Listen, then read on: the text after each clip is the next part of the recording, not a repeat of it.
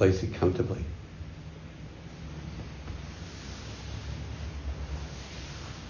So, good morning, everyone. The title of this talk today, The Heart Sutra and Beginner's Mind. A little background on both of those. Um, as many of as many of you would know, there was a, a classic Zen book written probably in the 1970s, I think, by Suzuki Roshi of the Zen Center of San Francisco, who was a much beloved um, uh, Japanese teacher, uh, very much loved by everyone, and um, recognized for his kind of um, simple, um, direct way of being in the world and his teaching. And his book, Zen, Zen Mind, Beginner's Mind, um, became a very, very popular book. And that term, beginner's mind, has become a term which is used even beyond Zen, you know, in, in all kinds of fields, science, mindfulness, etc., as uh, an, an admirable frame of mind to have in the world. And just to clarify the title, it's not saying Zen mind, um, at the Zen mind over here, which is some kind of wise mind, and then there's beginner's mind. My, my reading of it is Zen mind is beginner's mind. Uh-huh. Not that they're separate, but they're the one and the same thing. And um, so the mind of Zen is kind of like a child's mind, you know, that it's not caught in fixed opinions or knowing things, just a sort of innocence of seeing things as they are. And as he described beginner's mind in his book, is that in the, in the mind of the beginner, there are many possibilities. In the mind of the expert, there are few. So it's going from openness to narrowness. Now, what's this got to do with the Heart Sutra? Um, well, Zen is based, the Zen teachings are very much based, they're Buddhist teachings, and the Heart Sutra is very central to Zen training. That's why we recite it as much as what we do. And it's interesting looking at the background um, of the Heart Sutra, um, particularly according to um, Red Pine. That's his literary name. Um, Bill someone, it is, but Red Pine um, who's a, a, Buddhist scholar, a Zen practitioner who's done a lot of research. He's got a very good book in our library called the Heart Sutra, and um, it's um, considered by many people in the Zen world to be a really, a really good book. It's an academic book, um, but it, it shines a light on um, our understanding of the Heart Sutra within Buddhism. Um, what Red Pine is saying is that um, the Heart Sutra was written by someone, we don't know who wrote it, but someone with obviously a very deep understanding of Dharma practice and meditation. And it was written as a counter to the Abhidharma. Know, now the Abhidharma is um, a philosophy, so it's kind of like uh, Dharma analysis. Like if you think of psychoanalysis, of analysing why we human beings act the way they do and so on, then the Abhidharma is a very analytical understanding of all of the factors that lead to our suffering in life and our not perceiving reality correctly. And uh, and so it has these, it's a collection of different factors that come together. It's like a matrix of factors that come together to explain human behaviour from a Buddhist point of view. Well, the Heart Sutra comes along and says that all of those different categories in the Abhidharma are all empty of substance. Right? In, in other words, it's kind of saying the Abhidharma is an analytical, conceptual idea of what life is. And what the Buddha experienced and what this monk is emphasizing is really is what is at the true essence of Dharma practice is not abstract thinking and not getting fixated in abstract thinking. And he says that the when you break down the, the, the words prajna, praj, it's prajna means before knowing, is what it means. Prajna, before knowing. And jhana, which is a term you may have heard of in, associated particularly with um, some forms of Buddhism, is about knowing. Mm-hmm. So the Abhidharma is based on knowing, but the prajna, wisdom um, heart sutra, is before knowing. Right? So before knowing and beginner's mind are kind of almost synonymous concepts. And this was the, the genius of Suzuki Roshi, that he understood Buddhism and Zen, you know, so much from his monastic Japanese background, and he put it in a few simple words that everyday people could understand. Beginner's mind. Beginner's mind. Um, now, as a way of understanding what we mean by emptiness, which is the core term that's used through the Heart Sutra, um, sometimes it's better described in stories or anecdotes, which is what koans are. And there's one, there's one story where um, uh, one assumed senior student, you know, who'd been practicing for a while, um, stated his insight to his teacher. And he said to him, it's like a donkey staring at a well. Right? So pre-knowledge, not, not knowing, you know, no abstract ideas, just like a donkey looking at a well. And the, the teacher's always playful around these stories. You know, there's a lot of people think that koans are really deadly serious, but they're actually about play and playing with words and having fun. So one one senior student says it's like a donkey staring at a well. And the teacher says, well, that's about three quarters of it. It's like a well staring at a donkey. Mm-hmm. And um, there's also the well known story of um, uh, Bodhidharma and searching for mind. And Bodhidharma is the, the first founder of Zen in, in China. And one of his students, disciples, comes to him and says, You know, I have a restless mind. Can you put my mind at peace for me? And Bodhidharma says, Well, then bring me your mind and I'll put it at peace for you. And then the student says, I've been searching for my mind for years and years, but I cannot find it. And Bodhidharma says, There, I'll put it to peace for you all this searching, searching, searching everywhere, analysing, trying to find something. This is this this statement I was just reflecting when I was putting this talk together in there.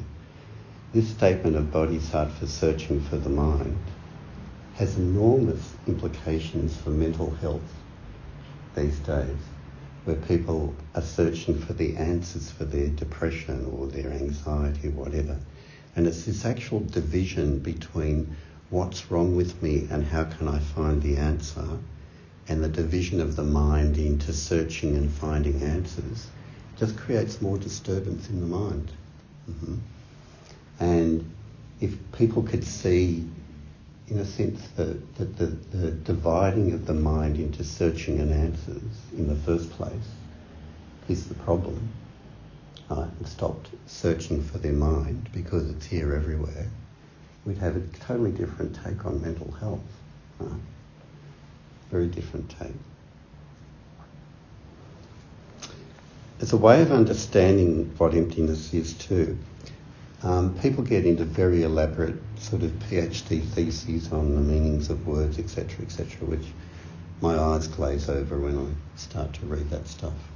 But um, a great teacher like Thich Nhat Hanh, Zen teacher, put it in very simple terms. Is that when something's when we use the word emptiness in Zen or Buddhism, we're in a sense saying that everything is empty of separateness.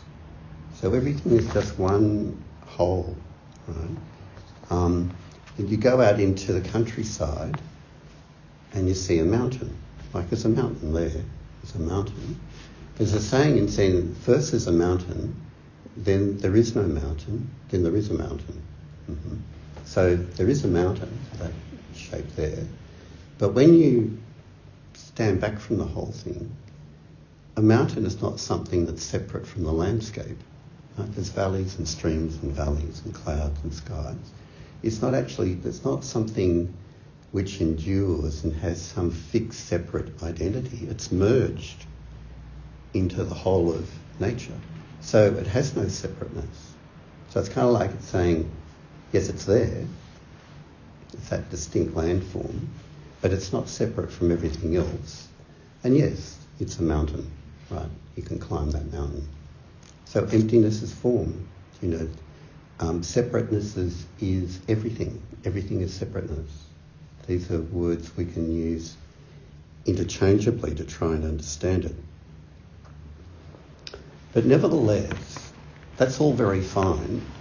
But in everyday life, if you just went round in your career or your family, whatever, with a don't know mind that makes no judgments and has no opinions, well, you'd be in all sorts of trouble, wouldn't you? We have to act in the world. We have to make judgments in the world. And those judgments need to be based on opinions simple things. You know, if you just think of like politics, you know, a year or two ago, whenever it was, we were all um, asked to vote on on um, same-sex marriage or not, or recently on on The Voice, right? And people have different opinions about it. So um, I suppose you could have no opinion and not vote, but at the end of the day, you weigh it all up and you go yes or no, right? So we need to have opinions and judgments in the world in order to engage. But the problem with, with so many um, people, like particularly around political issues, or, but just family issues and so on, is fixed opinions. You know, it's, it's attaching to our opinion and assuming that it's right, you know, and it's based on knowledge and it's true, and it's the fixation to the to the opinion um, creates division and separateness. and even even in you know larger issues like you know the, the very distressing wars you know we're experiencing people are experiencing the world right now. My hunch is um, majority of people in these various countries don't just want to live simple lives. They just want enough food on the table and have a bit of fun and bring their kids up. Um, but people get into power and are fixated on opinions and ide- ideology create these huge divisions, you know, and then they instill fear into people, do you know, that we must go to war or whatever.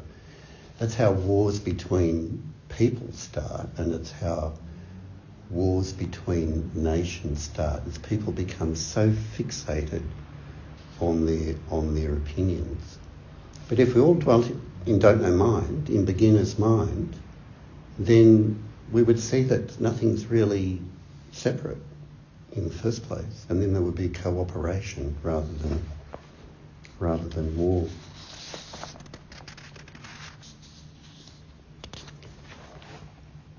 In contemporary psychology, um, there's a parallel here. It's not quite the same, but um, you know the term IQ, of course, which means intelligent quotient, which measures our cognitive intelligence. It doesn't measure our emotional intelligence or moral intelligence, but it measures our cognitive intelligence.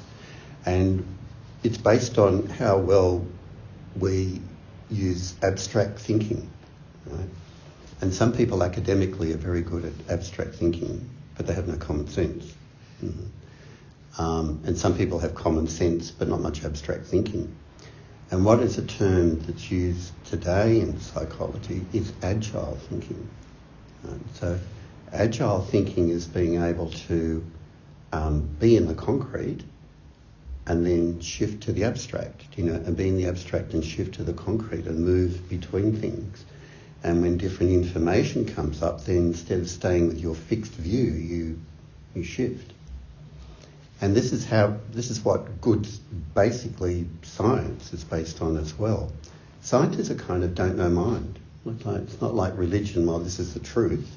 Oh, I don't know mind. Let's be curious about this, see, see how this works, whatever. And, and it's don't know mind which takes science forward.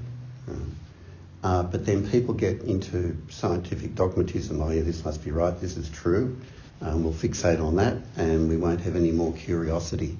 This must be the way it is. Mm-hmm. But it's not the true spirit of science. That beginner's mind, don't know mind, um, is the true, the true spirit of it.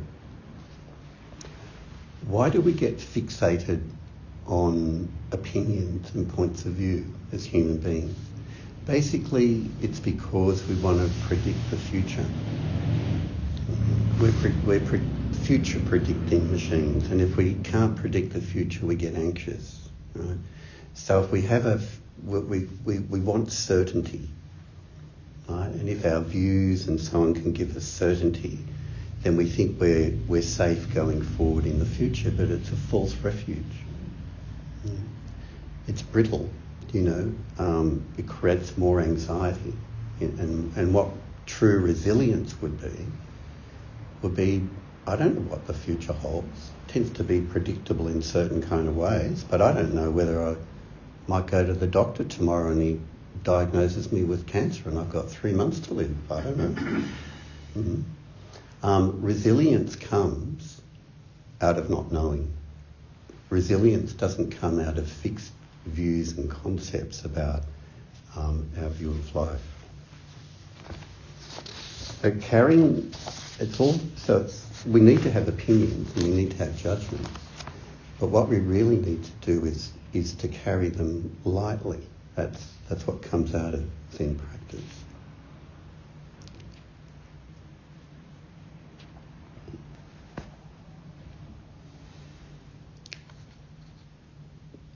Um, R.H. Blyth, who was one of uh, Robert Aitken's uh, teacher who wrote many wonderful books, poetic kind of books on Zen, um, he has a chapter called Abstract Thinking and Concrete Thinking. And he said that Zen is basically, in the, in the real world of action, it's, it, it, concrete thinking is everything. And, and he said that Zen is really doesn't have a negative view of anything, but it said beware of abstractions. Because as soon as we are in abstractions and we start believing in abstractions, um, like communism, capitalism, etc., etc., then by fixating on those abstractions, we create a whole lot of suffering for ourselves and others in the world. So Zen is about, and Koan study, you know, is about getting out of abstraction right, into what is right before you, right now in, the, in this world, right now before you go into thinking. It's Koan study arises out of the Heart Sutra. Mm-hmm. It's an application, it's a teaching that, that arises out of that sutra. A couple of quotes to end with. Um, and I'm paraphrasing T.S. Eliot here, but he said something along the lines that the, the, the result of all of our searching is to arrive at the place where we first started and to know it for the first time. Mm-hmm. So that could easily apply to Zen practice. And finally, another great Zen koan and statement, uh, not knowing is most intimate.